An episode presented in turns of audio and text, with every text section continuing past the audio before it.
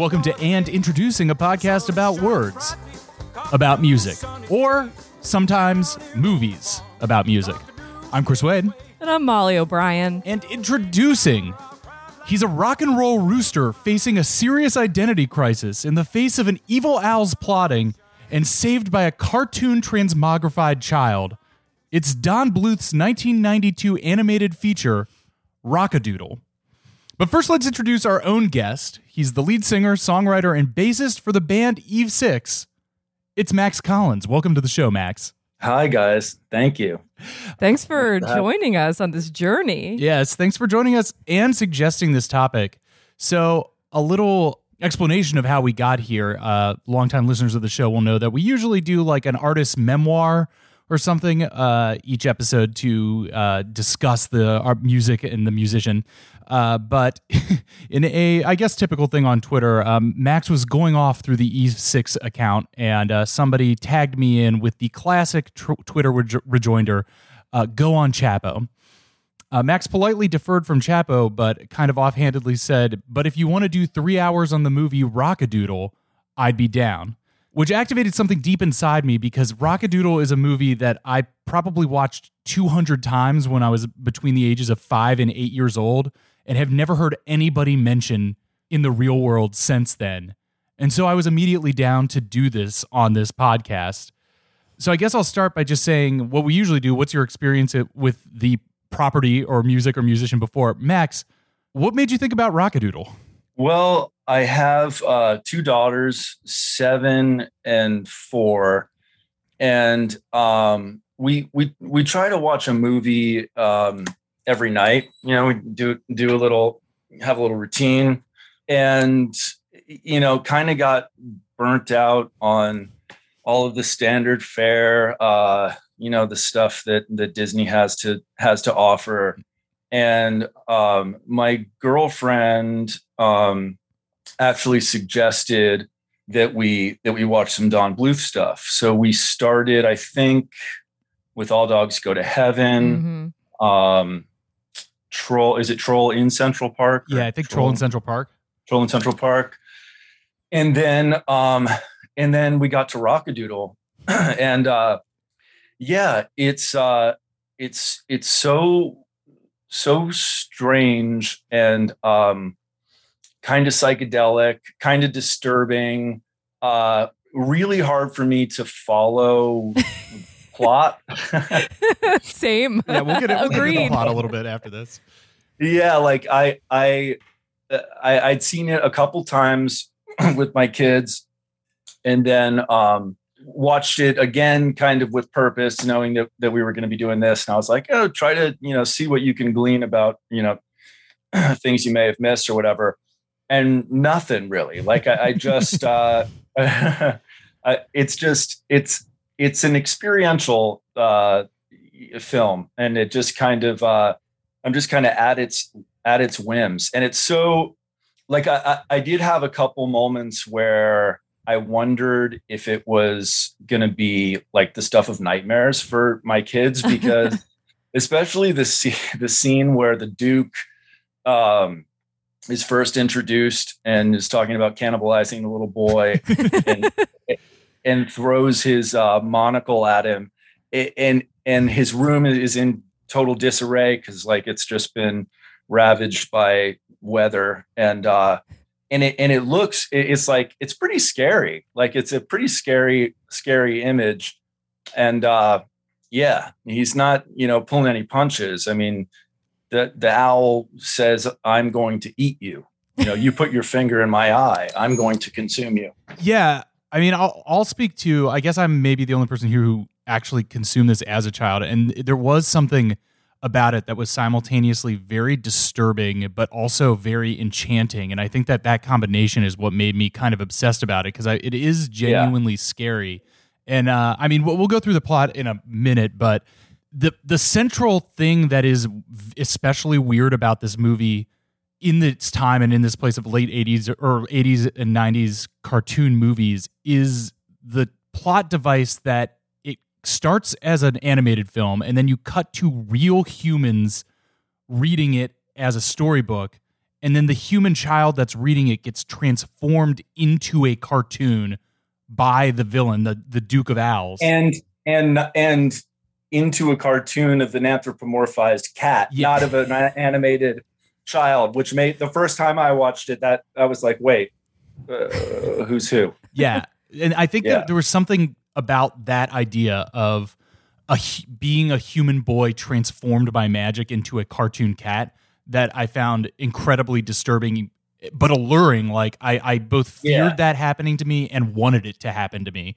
Uh, and- Absolutely. and, that was the draw in of the uh, of the movie that, and one of the essential like weirdnesses of this. But but we can go on on that in a second. Uh, Molly, this was your first time watching it over this the was weekend. this was my first time watching it. I definitely like let it wash over me because it's 90, 1992, so it was like slight when it came out. Was it straight to video or did it have any kind of like theatrical? Mm. This had a theatrical release, but I remember watching it exclusively on VHS. Yeah, I find like movies, especially from you know when we grew up, like kids movies are so you know you have that feeling i guess chris you're talking about where like you weren't sure whether you made up a movie in your head or if it was Yeah. real because you didn't have any kind of like networked experience as a kid. Like everything kind of felt like it was maybe just in your brain. So i totally understand the vibe of this movie as that because i had my own versions of those but yeah i just watched it this weekend and it, it was it was a, a trip i will say I, I do have memory of seeing it as a kid, but only I only remember those first like few minutes. Uh, it- it's Mm. weird. I, I remember the dog trying to tie his shoes, and I remember Santa Claire doing his first, uh, you know, the first song and stuff. Um, the music's really good. I was gonna like, do you Mhm. know who did? I meant to look that up actually. Uh, Who who did? Who actually did the the vocal performance? uh, I can look that up right now while we're going through. Oh, who did the vocal performance? It's Glen Campbell. Cockadoo, what a day. The sun is shining brightly. Cockadoo, sunny day. Down here on the farm. Cockadoo, stay away. You big old wet old rain cloud, or I'll cry loud with this voice of mine. no way. Well, that makes a lot of sense. Glen Campbell is the singer. So, just to get everyone who might be listening situated with the plot, Rockadoodle is the story of a rock and roll rooster named Chanticleer who is Elvis. It's like a straight one to one Elvis performance, and he his deal is is that he sings every morning in the barnyard to raise the sun. But one day, a goon sent by the Duke of Owls, who is played by um, Christopher Plummer, is sent to disrupt his singing, causing the sun to rise anyway, and ca- giving him a cri- Chanticleer a c- crisis of confidence that his singing doesn't actually bring up the sun, causing him to leave the barnyard in shame to go to quote the city, where he becomes like a Vegas style sh- floor show performer as Elvis. So but that's the- his name is the king The in- King. in Yeah, yeah, movie. right. Um, so that's the setup, and then it cuts to the the human peop- the human world where they're reading this as a story.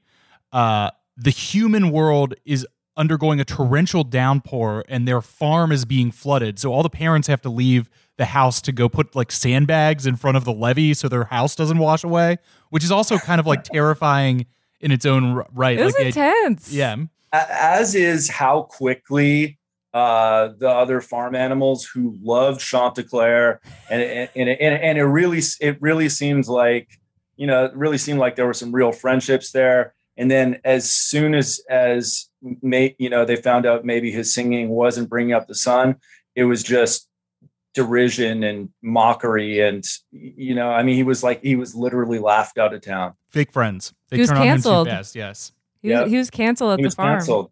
It's awful. Yeah. So, as their house, as the real human's house is being flooded away, a tree, a terrifying tree branch crashes through the window of the young boy Edmund, who's being read this story of Chanticleer, and the animated evil Duke of Owls comes through and basically assaults this child and magically turns him into a cat. I hate when that happens. I hate when an owl, a cartoon owl, turns you into a cat. Uh, a cartoon Yeah. cat. Sucks. Yeah. and this is played in the movie as if it is it is actually happening and he is trans- transported and transmogrified into a cartoon into the cartoon world of the barnyard where he meets the barnyard protagonists Uh, we have uh, Patou, who is a droopy basset hound uh, who can't tie his shoes. That's his main character arc over the course of the movie is learning to tie his shoes. Uh, Yeah. We have uh, Snipes, the cowardly magpie, and Peepers, the brave field mouse, and they collect this this cat boy. And decide to go off to the city to rescue to return Chanticleer uh, to bring him back to the barnyard so he can raise sing raise the sun again and drive away the evil owls who love the darkness Right. Right. And they only care they only care about bringing him back till after again they've they've realized that that there are some consequences to his leaving. Um they, they don't really miss Chanticleer the man. Yeah, that is true, isn't it? yeah. They're not like, oh man, he was like a cool guy. He was like nice because he's he's kind of he's not the. I my assessment actually at the end of the movie was like, oh oh, Chanticleer's like a he's like a himbo. He's like a himbo rooster. Yeah. Like he's like Yeah, kind of big- he's a dumb. Big, big dummy. Yeah. but he's like nice enough. I don't know, but yeah, they're mostly just like we would prefer our farm to not flood, so let's get this guy Yeah, back. he did he did seem a little a little arrogant maybe Yeah. in the beginning during that that first performance. But so i'm kind of like buzzing through this first set because i think this movie this first act setup because i think this movie really starts to cook when they get to the city but i do also want to point out the one scene as they're like rowing to the city in a steamer trunk across a like surging river and get locked inside of it and uh one of the the magpie is like anxiously because he has a fear of tight spaces poking at the side of the trunk causing it to flood uh, an element from these Don Bluth movies that I think really stands out is that there is so much like actual peril in them. And I think it Yeah. makes it really unsettling and kind of terrifying. that's also though like that scene stokes my childlike sense of wonder m- more than maybe any other like and my kids too watching it with them it's like that also looks it's harrowing but it also looks fun to be on this little you know makeshift boat with your buddies like barreling down the wash Yeah. the thing that I clocked from that scene, you know, I was I was trying to like put myself in the the shoes of the child, my my inner child, the child I once was, and I like even the idea that that magpie is like freaking out in there, and he's like, I'm claustrophobic. I'm like, yeah, if I were a kid, I wouldn't have ever heard the word claustrophobic before, probably. Like, you, you know, when you like first encounter things in media, and you're like, okay, that's a thing, I guess. Uh, I Yeah, feel like there's there's lots of educational moments like that. There are and isn't there i- isn't the duke's henchman um he misspeaks similarly to um the way little carmine does Yes, exactly. He has that- Yes. yeah, it, which is also a little you know you know joke like jokes for the parents thrown in kind of thing Mhm. yeah. It's it's kind of a poorly defined like comedic game, but yeah, it is. He's got this Yeah. little flying henchman around who's this tiny little owl who just exclaims exclusively like three syllable a words when he's uh, you know either doing something or in distress. So he'll he'll just be flying around going like avaricious, advantageous, acrimonious. yeah It's never really explained why he only knows a words. yeah Uh, so they get to the city, and this is the part that I really want to dive into because this movie is also for the target audience here, which I, I guess would probably be like four to seven year olds. Is is it's a showbiz movie Mhm. yeah because they get to the city and they find that Chanticleer has become a big star, but it's immediately set up that he is under a predatory management situation.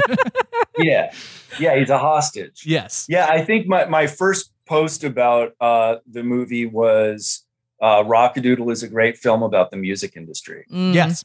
It's a Yeah. it's a great like kids first music industry because it starts with this probably one of the best animated sequences in the movie where it it shows what his sh- show is like and it's a great like 50s stage show where he's singing and doing like very Elvisy moves on top of a giant rotating record platter uh, in Yeah. this gorgeous theater with the the backup dancers and costumes and stuff. Let me be your rooster, and let me roost with you.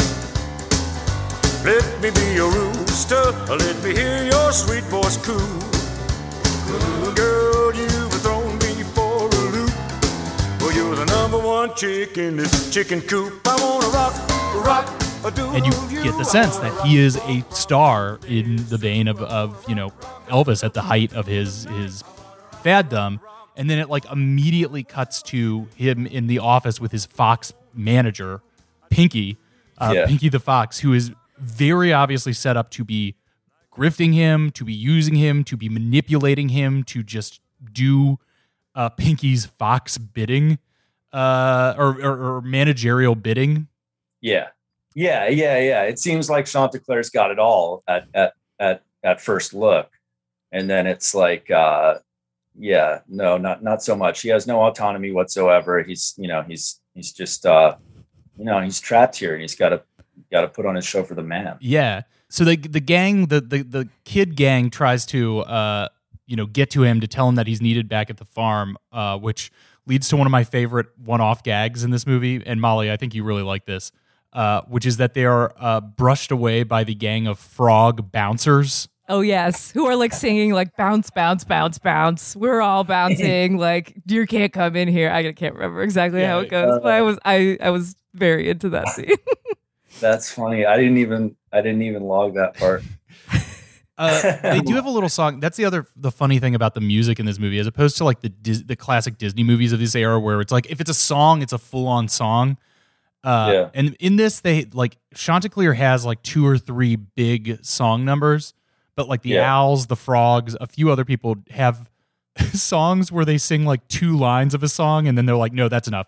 Well, that's something I've noticed about this movie and other Bluth movies too. Is um, I mean, in in in Disney movies or whatever, yeah, the lyric is always uh, you know literal and stuff, but uh, th- there aren't any artful moments to any of the words in these songs. They're like very much just this is what's hap this is exactly what's happening right now. Yeah. Hmm Yeah. and a lot of them don't even uh, uh, go far enough to have like a full rhyme.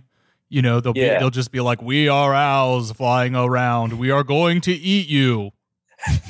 There was there was kind of like a I feel like it wasn't fully fleshed out, but the idea that also the the main owl dude that ca- what's his name the count the, The count Duke. of the duke Dude, uh that he wasn't he didn't like rock music because that was the music that uh Chanticleer used to bring the sun up. And the all the owls kind of sang in this like you know he, he plays his organ which marks the the second instance of like evil guy playing organ that I've seen recently in film after um uh oh god what's the name of the guy with all the tentacles in Pirates of the Davy Caribbean? Jones. Da- Davy Jones also plays an evil organ. I think that's a great bit. Yeah. But like this sort of maybe like classical versus rock music thing is like kind of a thing, but not not really. But I clocked it somewhat. yeah, yeah, yeah. I see that. Uh, so they, they continue trying to get closer to Chanticleer. Oh, and here's the the I guess the final element of this is that Pinky to entice Chanticleer to remain being a star uh, deploys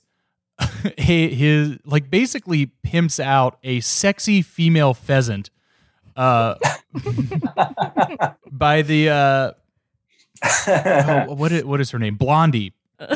Blondie the pheasant to pretend to be uh, Chanticleer's boy uh, girlfriend in order to to lure him into the lifestyle.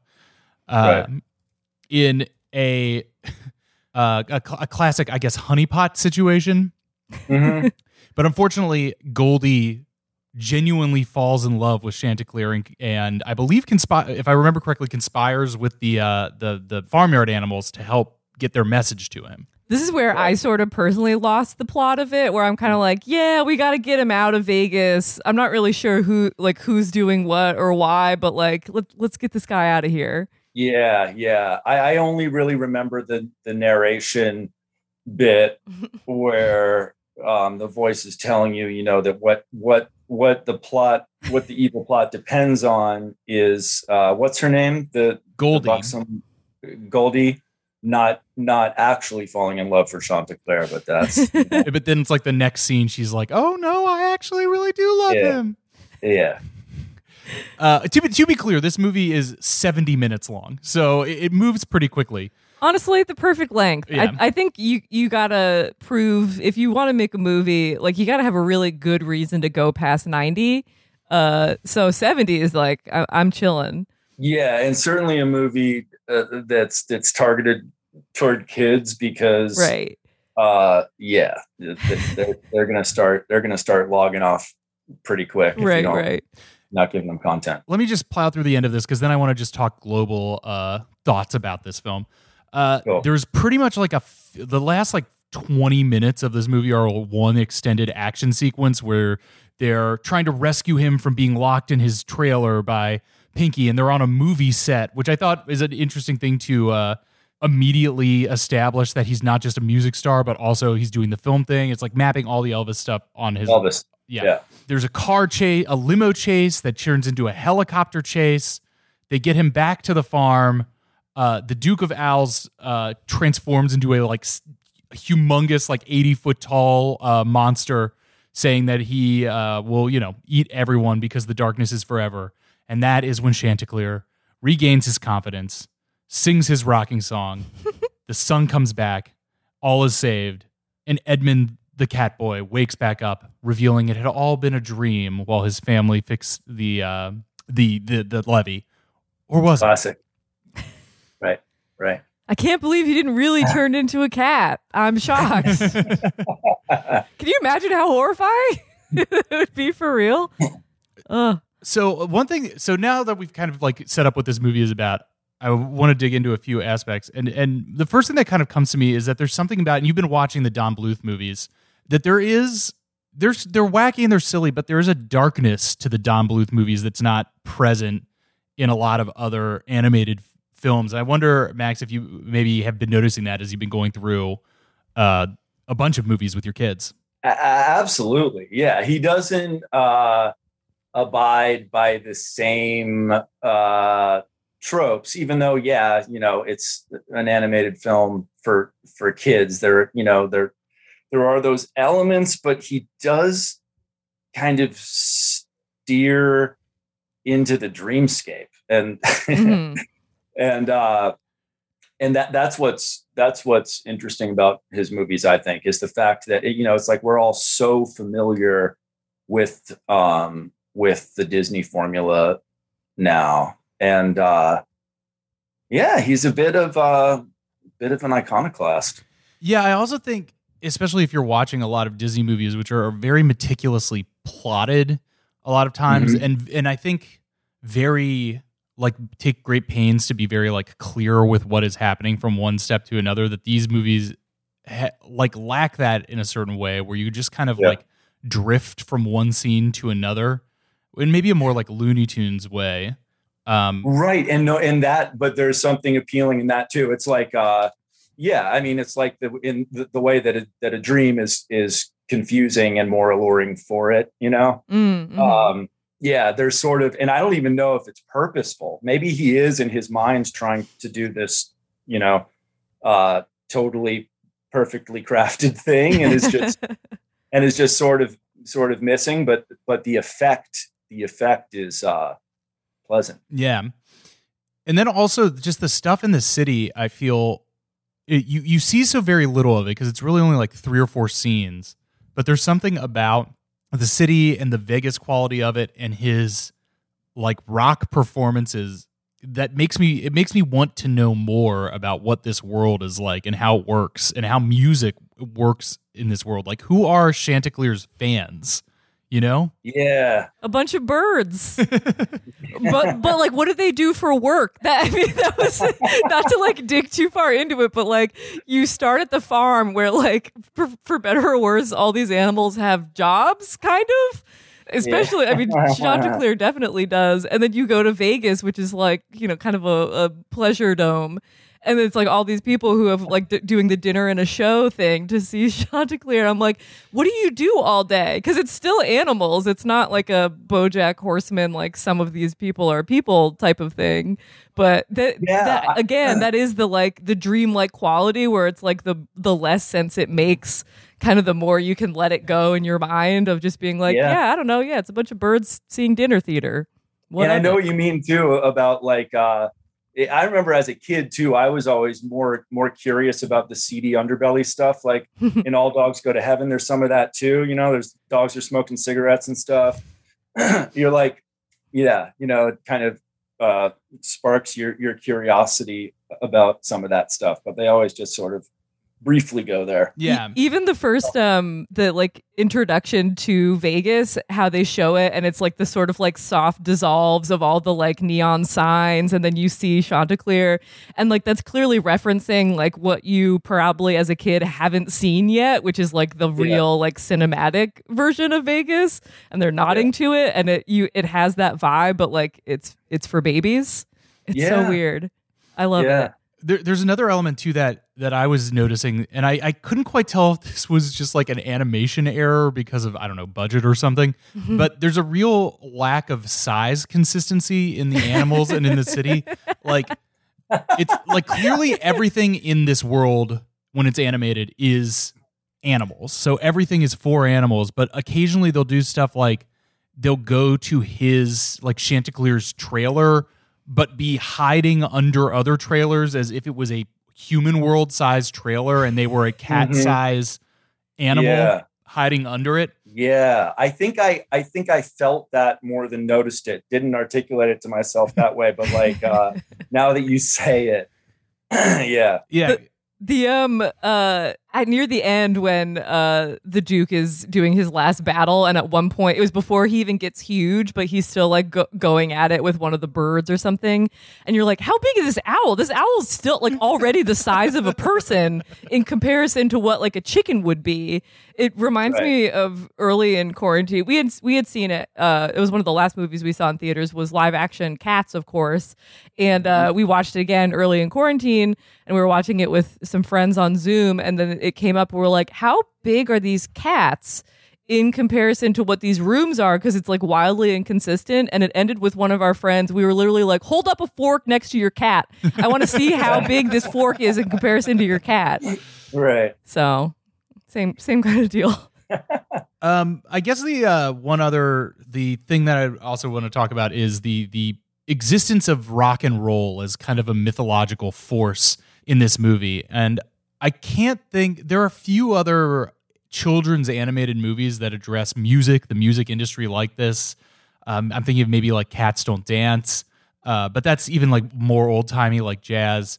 Um, and in, in this movie, Chanticleer's relationship with rock music is, is put as almost like a mythological level. Like he has a spiritual force of rock and roll in him that I Right. thought was, I think, was another one of the things that compelled me about this when I was very young. I, I thought that that like rock as magic angle was was interesting, even if we don't actually like see tremendous amount of it. Yeah, well, it- totally. And because it is, and it especially is when you're a kid before you have any conception of how it's like, you know, forged or composed. It's just magic. It just, you know, it just has this transcendent quality. And yeah, so uh, I I think that's I think that's appropriate. What was funny to me is that this is 1992. Obviously, we're in like full on grunge territory in the real world.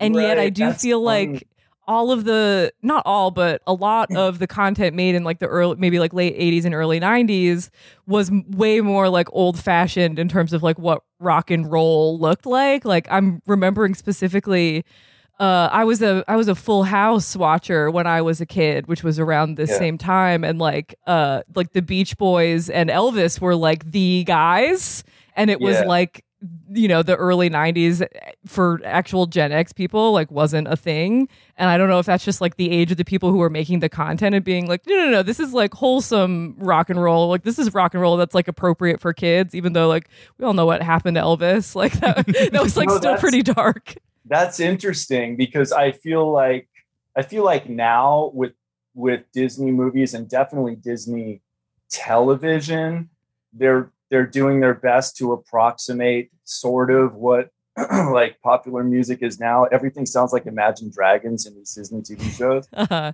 Um, and uh and yeah, but like the tradition of music and movies like that is kind of anachronistic in a way that's that's that's nice. I don't know. Like yeah, feels- it's pleasant. yeah. Did you did you see either Trolls or Trolls 2 by any chance? I I I saw Trolls. I haven't. I've seen bits of Trolls too. Those movies are like an assault on my senses. I agree. I can't do it. Like, uh, and and I mean, I will. Like, I have sat down and watched them with my kids, but they're so they're almost hostile in in how just bright and loud they are. I think that that is something that that kind of a, a Uh, fascinated us about them because Molly and I have watched both of the Trolls movies. Trolls 2 is interesting on the same level of like kids' appreciation of music, since the setup of that movie is that the trolls all exist in tribes that are defined by genres of music. And the which is itself a totally anachronistic concept. Yes, I mean, exactly. I'm I'm Gen X, you know, millennial cusp or whatever. So, I mean, when I was in high school, it was, you know, you were sort of defined socially in in that way. Like, I mean, I like only listened to punk rock, and if I or if I listened to anything else and enjoyed it, I certainly wasn't going to tell you tell you. it, yeah.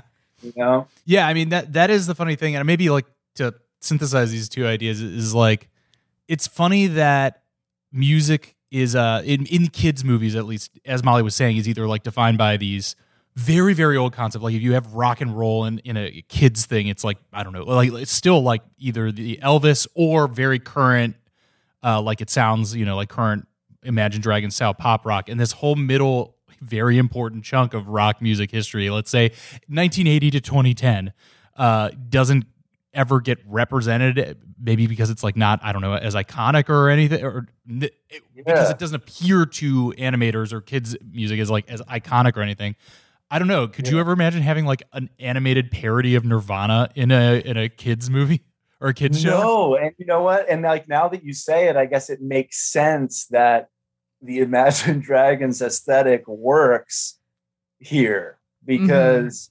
um, yeah, it's just. Uh, I mean, it's very Disney radio sort of as it is. It, you know, it's. Uh, there's it's it, there's something clean about it. And also i mean i think this is something that we've talked about on our pod before is there's so much fluidity between what like rock pop hip hop uh like edm like all those styles have such a fluidity between them right now that yeah, it separating things out uh, to to be like no this is the rock troll tribe and this is the edm troll tribe is a right. is a funny conceit for a movie because it's like it, like all these things because they converge. I mean, it's like it's all all of those elements are bleeding into every other sort of genre uh, right now. So yeah, that is that's interesting. Like, where does uh, Bastille featuring Marshmello factor into this tribal? Is that EDM Yeah, or is it rock or is it a, Right, a yeah, good luck. of its Good own? luck parsing that one out. Troll. which is especially funny because a Bastille featuring Marshmello song is exactly what would be on the soundtrack of Trolls 2. Mm-hmm. Right. Yeah. Um, we definitely had to play um the girls, you know, like the original versions of like, you know, the Cyndi Lauper song and and stuff like that. I'm like, no, no, no, these Yeah, they- existed before. yeah, I mean, it really does feel like did feel like sort of bad parenting to let them think that that that have that be the first impression of some of those songs. Yep. Well, maybe this is a good segue, unless unless we have. Well, actually, I do do have one more question for you about the the movie and the animation stuff. And this is something that Molly and I were talking about as we were like scrolling through YouTube and and some of our like Netflix and stuff, and seeing the like vast majority of that kind of like rubbery Pixar or DreamWorks quality animation. You know, every where like every kid's product kind of looks like the Boss Baby. Um, Yep.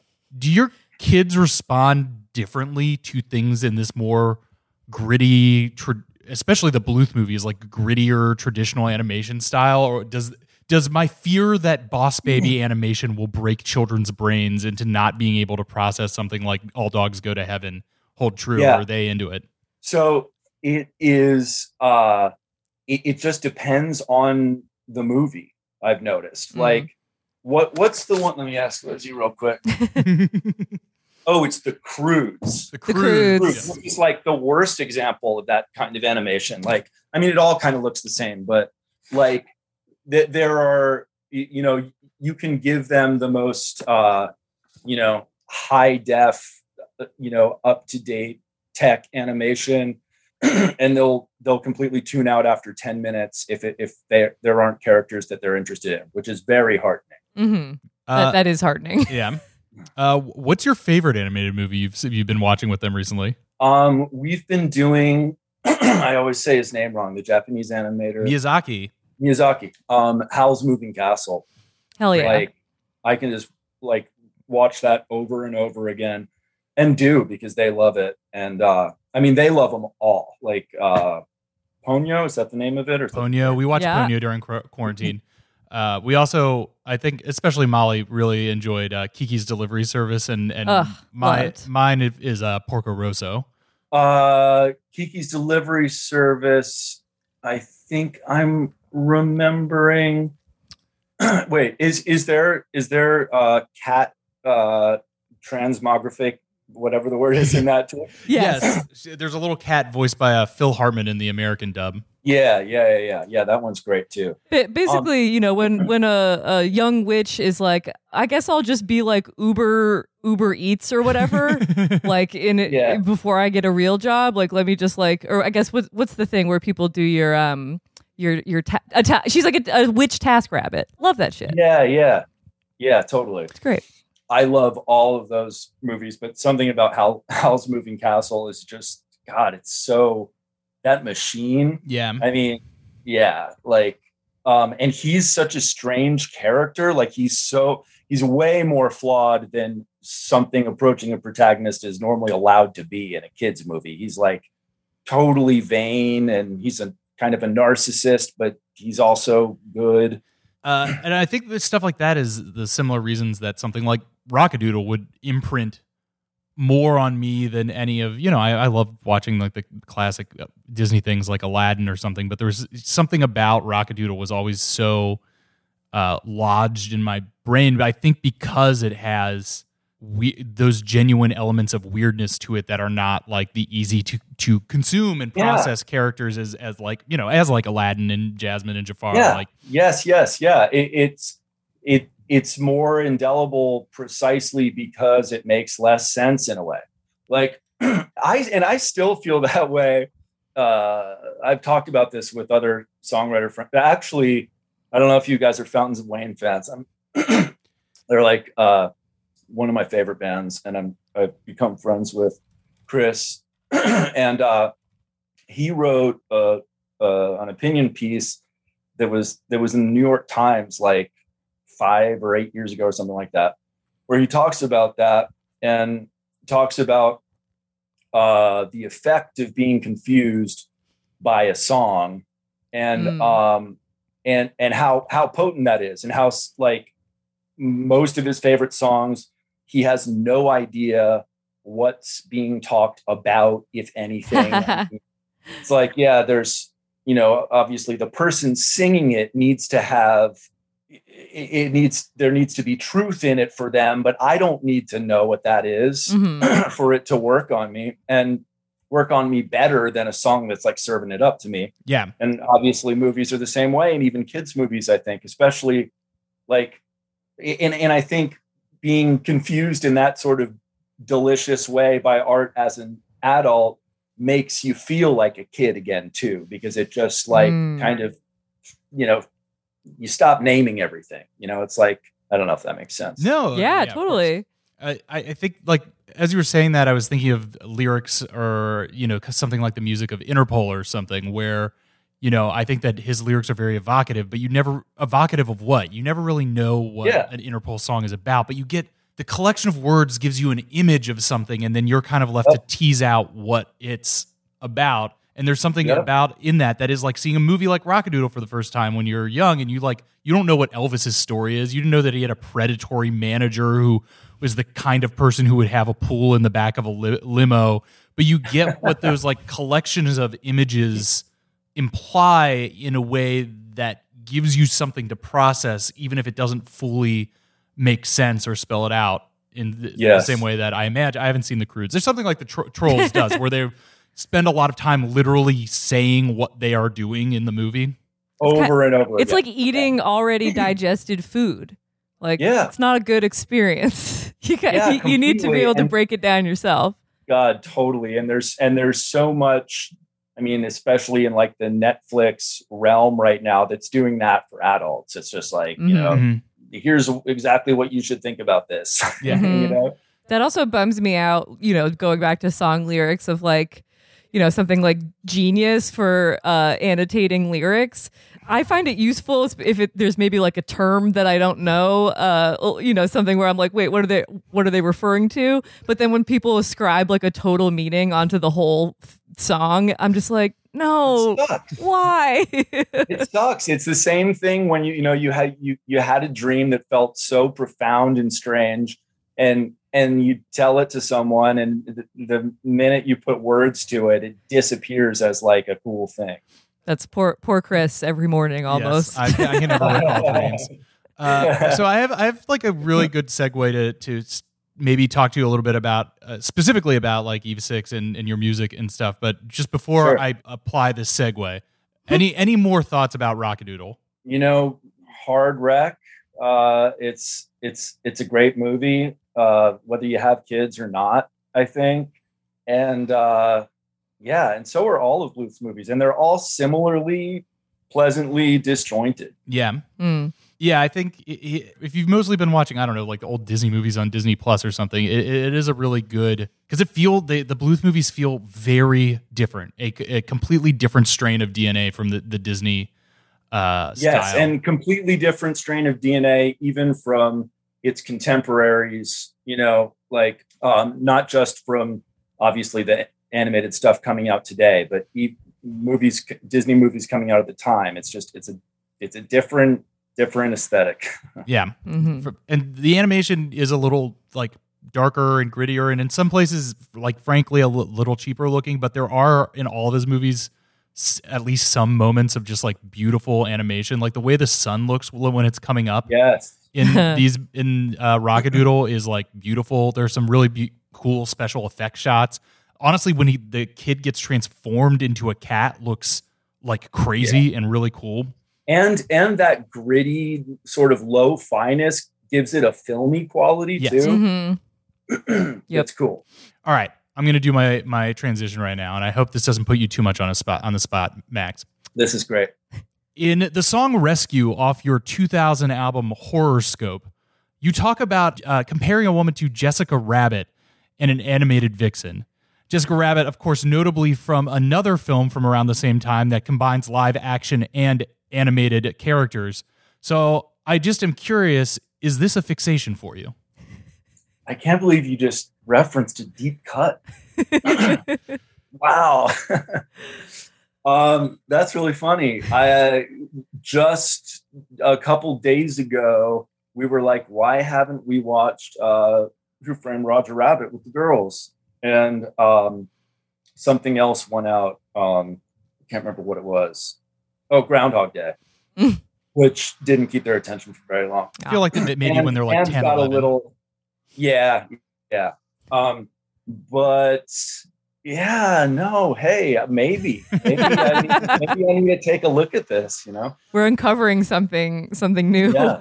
breakthrough Um, so Molly, do you, do you want to kind of ju- jump into some of this? Uh, yeah. discussion? Yeah, I I guess what I wanted to ask you first, just like looking a little into the the Eve 6 lore, is that you were in high school when the band signed to a label, correct? yeah yeah that's correct we were uh john the guitar player and i started playing together like end of freshman year and Oh my then- god, freshman year of high school. Yeah, we didn't. We hadn't yet formed what would be the first incarnation of the band, but we were like jamming together, you know. and then um, by sophomore year, we were a band. We found a drummer in the recycler. We were calling ourselves Yaku. We were just playing like backyard parties and all that a Mhm. couple all ages venues and um, we played one of those all ages venues one one night um, this place in hollywood and an a&r person from a, uh, an independent label called dr dream out of orange county was there and dr dream had um, all of the bands like lead singers or bass players from seminal Orange County punk bands of of like the 80s. They're new bands. So it, it was Oh my like- god. it was really funny. It was like Joe Wood from TSOL. His band was on there. I forget what they were called. I think a guy from DI. Um, it was that sort of thing. We started making a record with them that Steve Soto of the Adolescents was producing. we recorded drums, and the label uh, had organized an, an interview with this this show called Radio Asylum. It was like a independent syndicated radio thing. hmm We uh, recorded like four live songs, full band for that, and did an interview and stuff. and the woman who whose show it was really liked us, wanted to manage us. We were like, great. She knew uh, an A and R person at RCA, sent him the tape, and he heard something uh, which is mystifying to me, and and uh, he and another A&R guy flew out, saw us do a showcase where we were terrible. I mean, I, honestly, I'm saying this like I'm not trying to be hyperbolic. Like our drummer dropped, I remember dropped a stick in the middle of a song. Hell yeah. Um, yeah, it was that kind of thing. Um, but they signed us to a record deal that in practice looked more like a production deal because it was understood that we'd finish high school and uh, keep writing and all of that stuff.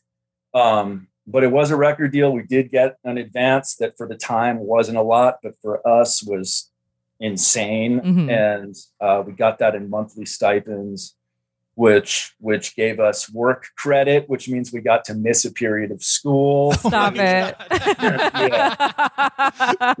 yeah, it was absurd, man. It was, you know, so you have like someone at the label like signing so like some school form that you hand in.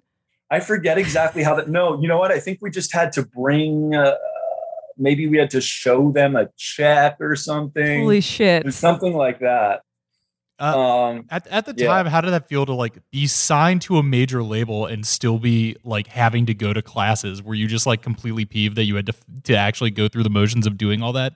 Um, I think no. I think part of me was probably relieved. I mean, I I, I don't know. I uh, I don't think we would have been ready for anything else. Really, it was kind of cool. Like we just sort of continued doing our thing, which was you know playing after school every day and playing backyard parties and little all ages things, and just sort of had our you know it, it wasn't what you might think it was like uh, uh you know i mean we were like pretty level-headed kids. Like i didn't start drinking until later. Like i was sober all throughout high school. Hmm um and we really just kind of did quote unquote work you know? Hmm but um yeah it's definitely definitely pretty unnatural that's for sure. I mean, the, the reason I bring up like that at the beginning is like we obviously read a ton of rock memoirs for the podcast. And the hardest part and the part that it seems like almost impossible for a lot of artists to describe is the moment where you go from like playing music to like someone you know an adult basically being like you're good. Like please become a business now all of a sudden. Yeah, I was going to say this is very interesting to us because that is the part that's like constantly yada yada over. It, it seems like it's almost al- always like we're playing shows and getting some attention, and then we had a record contract. It's like Yeah. that middle part of being like all the stuff you were just saying about going to like showcases and like getting the small label A and R guy to pass you up to the big. Yeah. that's it's very interesting for us to hear the the nuts and bolts of that. Uh, yeah and it totally changes the game you're playing in so many ways it goes from being i mean there are plenty of artists that that are able to continue to keep it absolutely um pure and inspired but um you know i, I mean for, for us it wasn't even a case of like selling out or anything. We were just so goddamn green and inexperienced. We were Mhm. just you know i was talking I did an interview before this, and um, you know, I was just he was asking me questions about it, my relationship to that music and stuff, and it's like it, it was so like that record and song were so guileless, like almost impossibly so, Mm. um, which is both I think why it was like a big hit and why obviously it makes me cringe as an adult um, hearing it like like 17 year old me reading a you know bad diary entry as opposed to a good 17 year old diary entry right, right. um, you know what I'm realizing I should have done is gotten you guys this this new record, the new EP that um, the single comes out on on Friday, and uh, it's when we're done with this, I'll I'll shoot it over. yeah, Great. I'm gonna please. be I'll be editing this uh the ne- over the next few days. This will probably come out early next week, so I'd be happy. I'd be pleased to play a, a, some a track from that. oh, uh, that would be sick. at the end. I guess when I started thinking about talking to you, uh, one of the things that popped into my uh, head first was the idea of the phrase uh, alt rock. Um, Yeah. And I was just kind of wondering, like, what you guys thought of yourselves at the time, and like, what I mean, honestly, what, what kind of music were you listening to? What were you uh, pulling from? And and you know, when you guys popped, when you got big, like where where you felt you were in the, in the ecosystem of rock at the time. Yeah, it, it, it it's a really good question. And whenever I tell people what I was actually listening to during those years, which were basically the high school years when I was writing those songs and stuff, um, it- and then juxtapose that with the product of the record and sort of what happened when you put these three teenagers into a recording studio with a major label budget and, ex- and an experienced producer who was pressured to get a result that would be big on the radio. Mhm. um, but yeah, I mean, for me, my like eye opening uh, musical experience was being uh, when I was in seventh grade of the summer after um, I went to skateboarding camp in Visalia Hell yeah. Hell yeah. yeah. um, and got uh, turned on to the Dead Kennedys for the first time and others, and so that that began my just total obsession with with underground music that evolved from. I mean, I was always interested interested in stuff that had some some songcraft. I I never.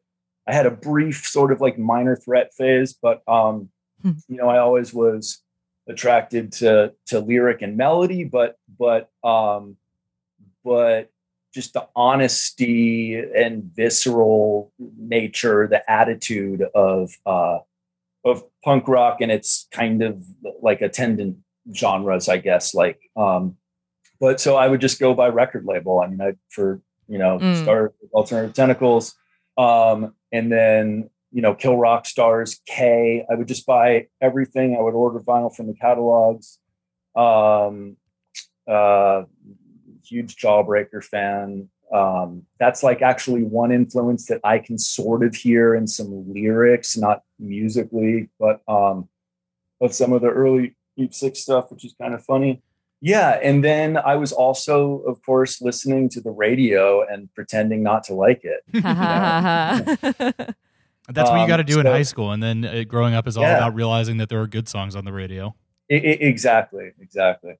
So I think it was sort of a mix of those things, and then you know, grow, growing up, um, like uh, my my first memory of being moved by music, like in a meaningful way, was when "Running Down a Dream" came on the radio when I was like eight or nine. I want to say um, something like that. The Petty Petty solo song Mhm.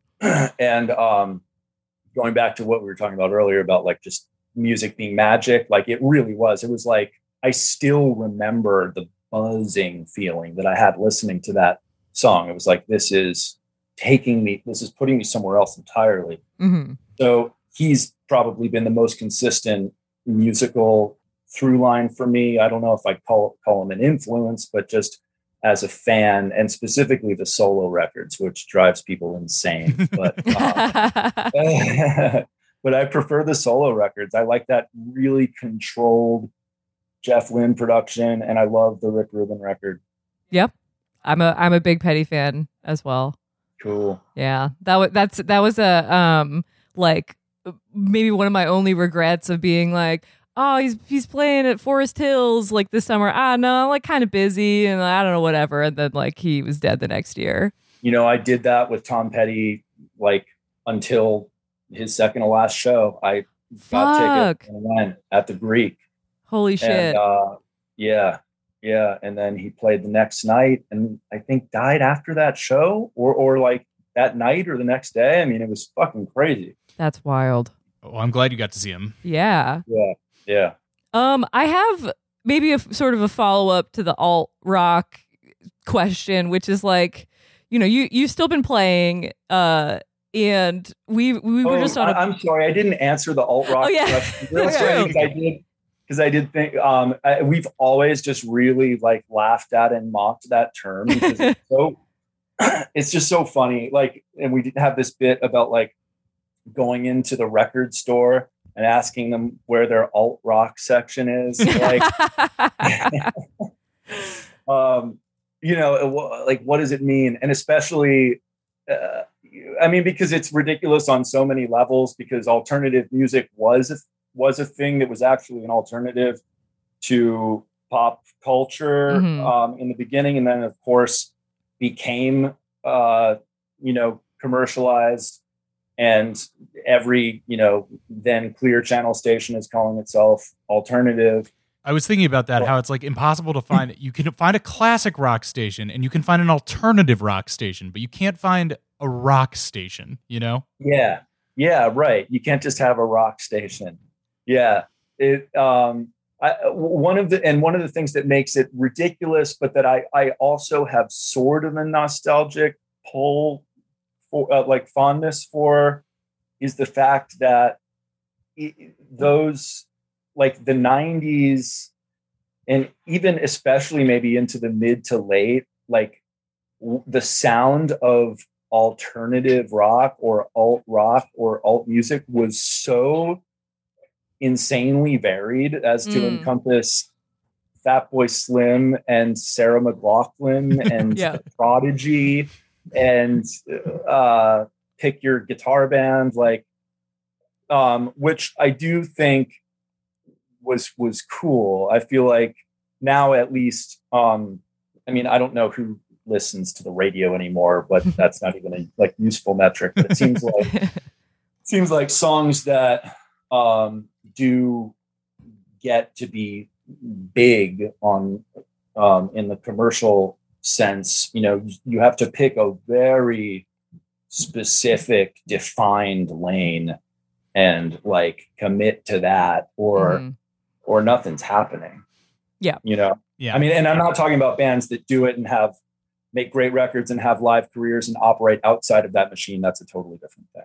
Yeah. Once you were in the machine where you know having a hit record do you feel like did you want to like get out of it or were you like can i i want to do what i am doing now that i'm here in the mainstream basically I- I've never told. I mean, I've talked to friends about this, but I never publicly said it because it's so embarrassing. But um, I was so miserable, like at the height of the heyday for Mhm. my band. Um, I remember fantasizing about working at the hardware store because there was a hardware store near my apartment and the guys in the hardware store were so cool and so nice and they got to go to that hardware store every day and and and i remember uh, the night before uh, or soon before i had to leave for like a pretty long run um, walking around at night with my friend and just uncontrollably crying because i i just couldn't do it i didn't want to do it I didn't want to go out. I just wanted to work at a fucking hardware store. yeah that makes sense i mean that that ascent from i think e- even people who are like fully adults getting on the track of like pop rock stardom is one thing but like going from high school to that see like i mean we talk all the time on the on the pod especially when we're talking about people who started as kids basically is like you're a worker like the mi- the minute you like sign a contract like you're a worker and it doesn't make a lot of sense like emotionally or spiritually to like be that hard of a worker when you're like 17 18 19 years old totally and and completely completely and also being that young not really having the tools for I kind of the term I kind of hate, but you know what I mean to Mhm. like to like uh stay fixed to your north star or even really know what that is. It was Mhm. like I I I just got sort of um pulled in so many different directions and um and and was too young and maybe too scared or whatever else to sort of like walk that back um and yeah i mean when you are like you know you said part of this machine uh, and there are a lot of people who are you know commissioning your shows and your everything and um relying on you and they're powerful people um and then there's just you know your the other members in your band and your crew and stuff like that um you you really can pretty easily lose your your sense of autonomy and uh just kind of get get taken by it and i Mhm. you know whenever i talk about this it makes it sound like i i have you know take only a negative view on on all of that. And of course i don't. Like there was so much there's so much i'm grateful for uh, about it. And uh, there was a lot of fun and excitement as as well. But it was also awfully confusing and not great for um my mental health and uh addictive personality and all of those predictable things I guess it's just a question about the positive parts parts of it because it sounds like you know you you take songwriting, you know, fairly seriously. I mean, during those times, and I guess a through line to today, like, did your relationship with actually having to sit down and write a song in the sense that you know, as soon as you get signed, and certainly as soon as you have a hit album, the songs are not just like an artistic expression, but like a product that needs to be crafted uh, Yeah. with the goal of like repeating a certain kind of success or in a certain form. Um, so I was just wondering what your relationship to that like part of the craft, which is both personal and then also you know commercial. Uh, Yeah. how that changed during that the, the high times, and you say you have an EP coming out. Like how how's that feeling? You know, as time went on. Yeah. Um, well, the first record was really written sort of uh, in a vacuum. Eh, well, there wasn't, there wasn't, we didn't have a record deal when we wrote that material for the most part. Um, we were just a young band playing uh, for literally the fun of it. Nothing, nothing, no other reason. so, um, yeah, it, it really was just, you know, uh, adolescent angsty expression um and and it felt good to do um I mean, not to tangent so, too much, but you know, recently on Twitter, you've been you say you kind of tossing off like, "Do you know the Heart in a Blender song?" Which is is funny because you know it's very flippant about you know your own biggest hit that you wrote when you were very young, but you know at the time, I'm sure that that felt serious in, in a way. yeah no absolutely and and i and i also knew after i'd written that that there was something there like i remember going to school the next day and telling john who i call sweet pea my guitar player saying i think i wrote a song that could be on the radio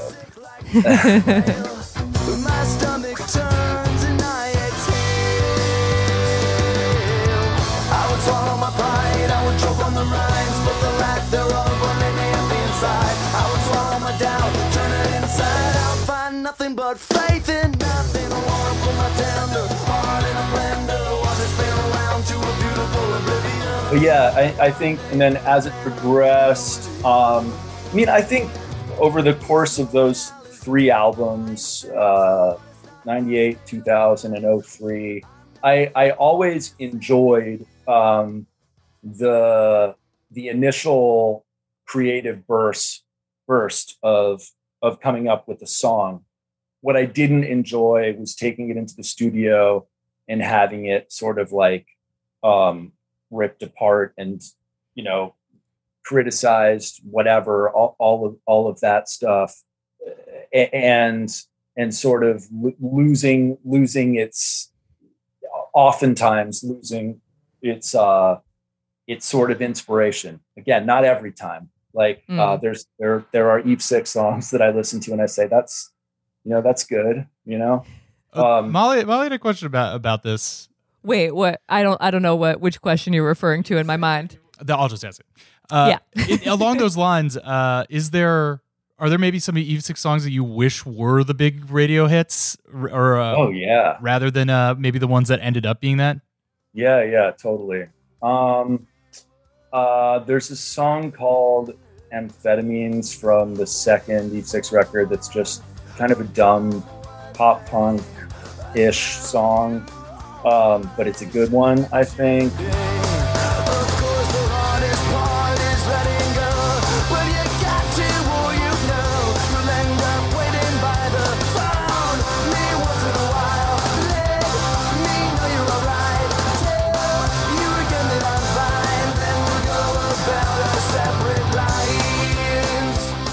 Song called "Open Road Song" from the first record, which I'm I I'm I'm proud of the writing of that song. Like for um, looking at it with you know the same distance that I look at like the Heart in a Blender song.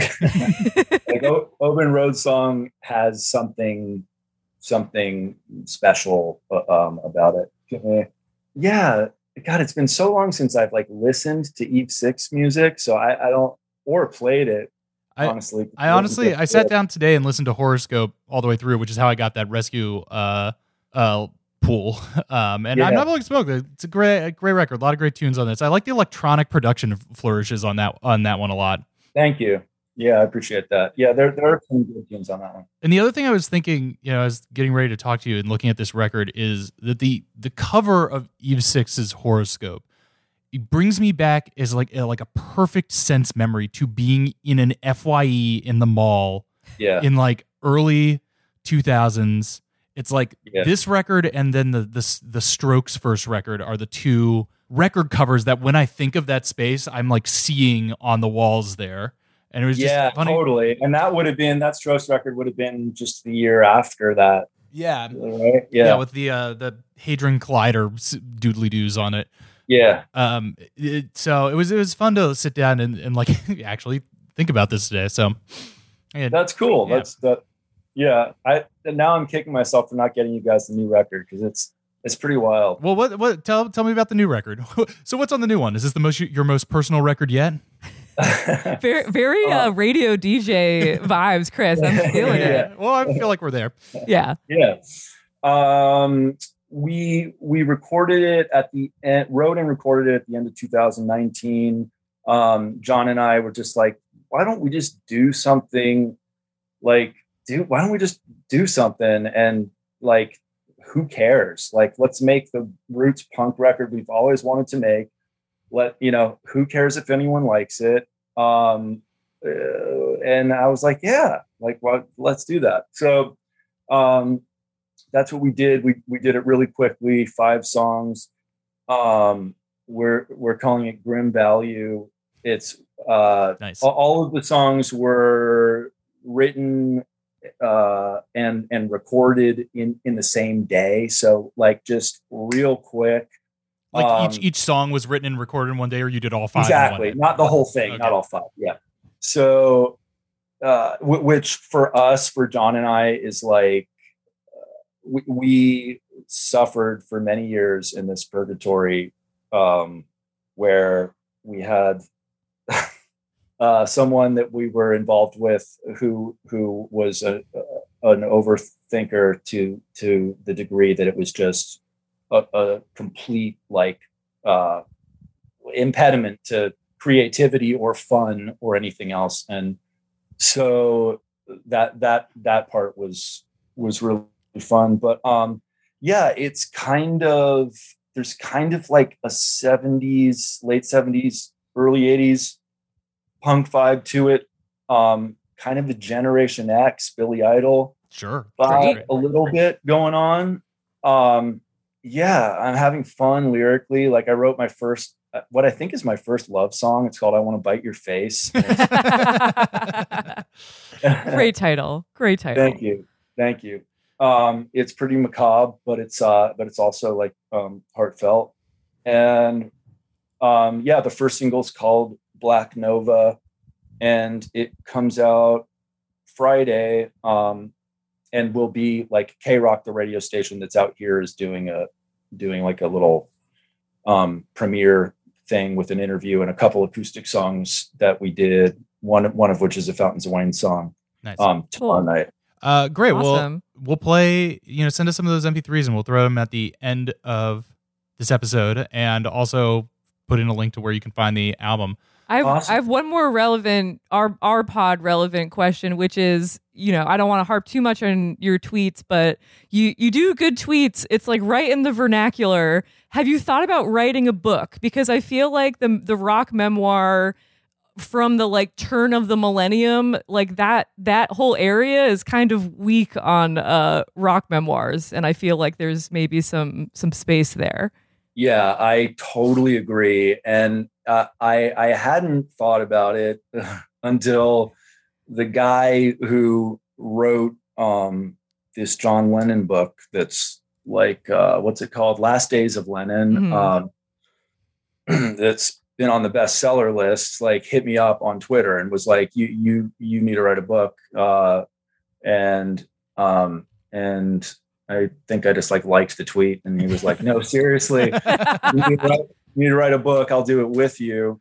Um, and uh, so I've talked to him. I also talked to someone else who um, who's who's a journalist at Spin who who like has some ideas. My uh, but but I think the reason why like exactly exactly what you just said like it's such uh boring predictable at least in recent years it's like a genre that Mm. um i wouldn't want to do it unless it wasn't that and so i've i've even been thinking about like weird ways to fuck up the the the craft a little bit Hell like yeah. even even doing even even having like the true life stop at a point and then extrapolating out weird fiction i don't know I love Um, that.